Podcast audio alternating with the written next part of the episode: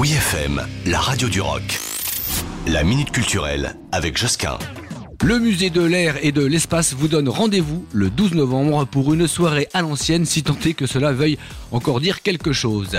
Bijou de l'architecture art déco, l'aérogare conçu par Georges Labro en 1937 fête cette année ses 85 ans et bien sûr il faut faire quelque chose. Alors le musée de l'air et de l'espace vous invite à remonter le temps et vous embarque pour une soirée placée sous le signe de l'art déco.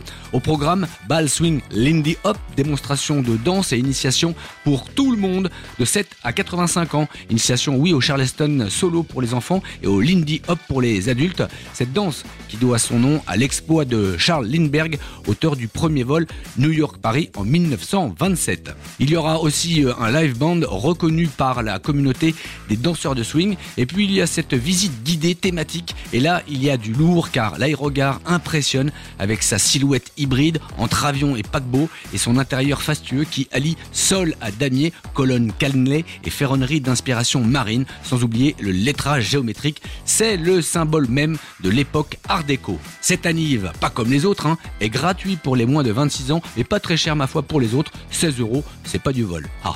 Toutefois, les infos sont sur le site de l'événement si ça vous intéresse. Faut mieux réserver et ensuite le Bourget, parce que c'est là que ça se passe, vous attend le 12 novembre. Retrouvez la minute culturelle sur wifm.fr.